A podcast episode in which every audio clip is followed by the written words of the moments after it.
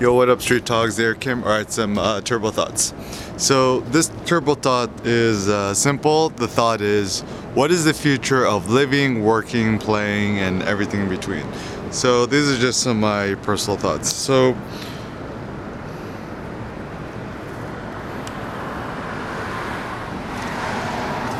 So this is actually kind of funny because, uh, so right now I'm 32 years old, born 1988, and actually I still remember straight out of college. You know, I got my first, you know, kind of like tech job, my nine to five, technically like a 10 to six, and I always thought to myself, I'm like, this is kind of bullshit that I have to go into work in the office. I could do all this work remotely from my own house and apartment. Why do I need to go in the office? This is bullshit, right? And obviously, like, I like going to the office to play ping pong. I got really good at ping pong and stuff like that. But besides that, the the thought of having to go into office to do work was uh, was quite quite stupid to me. And so actually for me the thought of possibly being able to live and have a certain lifestyle where I didn't have to go into work or go into the office every day seemed like um, uh, the wise one. And now with COVID, and I think COVID is actually you know forces you know they're saying that necessity is the mother of all innovation. So we had to work remotely purely from like we had no other options really. And so if there's anything that this whole situation has taught us anything is that humans are pretty what uh, Nassim Taleb calls anti-fragile like we's we's pretty good. We's pretty good at adapting to uh, situations at hand. So my basic proposal is like if your work is possible to work remotely and not from the office we should have an option of just working purely remotely. And you know, you as an individual person and an entrepreneur, how's it going? Um, we should position ourselves in a manner where you could essentially live and work and play somewhere that's hella cheap and doesn't actually require you to work directly in office. And to me, this is the ultimate thing because then this would allow you to not have to go into a stupid office and do work that you don't really kind of care for. So, so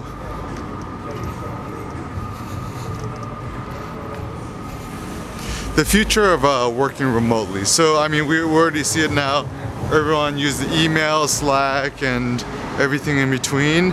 And so yo, like I don't know who you is and what your position are is, but if you have an option, let's say you're a tech worker and you go work remotely, whatever, why work? Why live in SF? Why live in New York? Why live in anywhere? Is you know maybe it's best to move to Detroit or move to uh, you know actually I'm here in Providence, Rhode Island. It's actually uh, my my favorite city in America. So Providence, Rhode Island is fantastic. Um, you know, there's so many places in the Midwest I actually personally haven't explored too much, I haven't discovered yet. I mean, some other places which are up and coming that I personally been to, which I really like, is um, I really like um, Denver. Denver, Colorado was amazing. Denver was uh, super duper cool. Or you could just kind of like move into the middle of nowhere, somewhere in the Midwest or whatever. Yeah, yeah, like why not? It's like to, you know and it's so funny because like you know people oh you know I want to live in a big city for the arts and the culture and the museums and I'm like yo like all this shit is closed down and you know I don't know about you but I ain't gonna go to no club for a long ass time and a museum and restaurants and like anything that's indoors or has anything to do with people you know it's it's probably gonna be not really a thing. So it does seem wise to position yourself in a way that doesn't require you to live somewhere expensive. So it's it's it's difficult for us to to earn more monies. But it is quite easy for us to adjust our, our living circumstances, which allows us to to lower our cost of living. So living somewhere cheaper, uh, a cheaper city, a cheaper living situation, wherever it may be. And then for me, then it just it means you know what's a purpose life or whatever. You know, to walk outdoors a lot, to work out a lot, eat a lot of meat. um, you know, lift a lot of weights, and uh, philosophize to blog, to make stuff, make websites, to create photos, create videos, blogs, vlogs, uh, everything in between. And I really think that the brave new world of photography, video, blogging, vlogging, podcasting, whatever it may be. I think it actually is a very interesting, uh, exciting future. I think.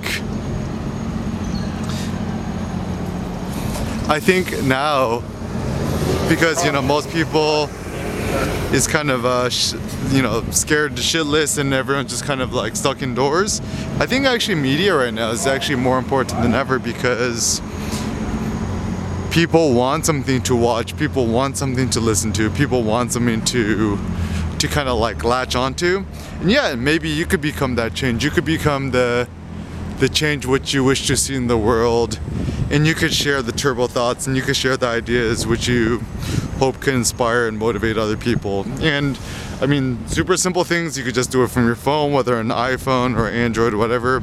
Make your own website blog, bluehost.com install WordPress.org, start your own YouTube channel. You technically already have a YouTube channel if you have a Google Gmail, Google Maps account. Even on the Google, uh, the YouTube app in the top right corner, there's a little video icon. You can start blogging, vlogging directly from there, or like uh, you could, uh, what you might call it. Uh,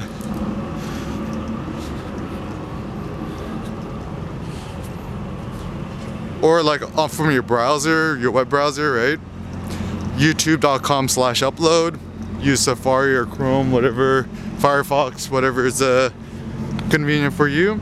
And yeah, and I think like my whole proposition is I don't know, man. Like now that ain't you know people in society, we're not really going anywhere, and moving around anywhere, and stuff like that. Then it seems that maybe perhaps the future then is going to be really less like money driven. It's going to be maybe more driven by like people's personal motivations, people actually having the energy and the guts to leave their apartment, to go out into nature or go out to the wilderness, go into the cities, uh, to talk, to to share their ideas and stuff like that. And to essentially position themselves in a sense that allows them to yeah to to think to create to share to explore and essentially to to do stuff. I think the world is such a beautiful place and i think it's just very unfortunate that technology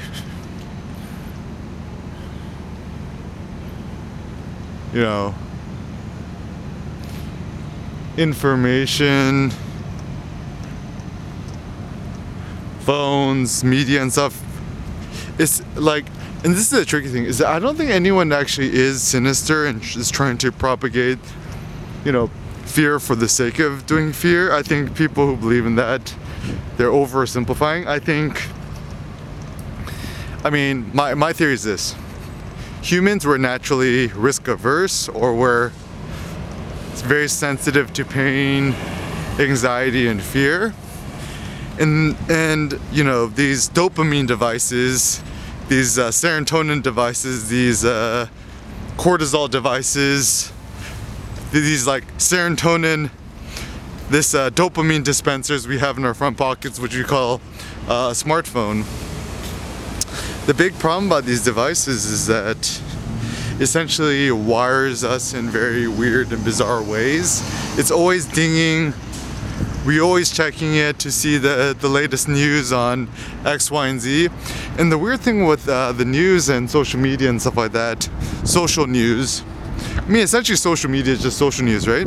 Is that it kind of rewires our brain to to always feel anxious and then you almost start feeling weird to not be anxious. So it's almost like you be addicted to the feeling of feeling fear, fearful. But also the the strange thing is, I think with fear and joy or fear and pleasure, there's kind of this strange connection between fear and pleasure because every time you read the, the news and then you hear like more people dying or getting sick or bad shit happening to other people, there's a little bit of Schadenfreude, which is a German word for joy in the midst the sufferings of others, because it like thank God it wasn't me, right?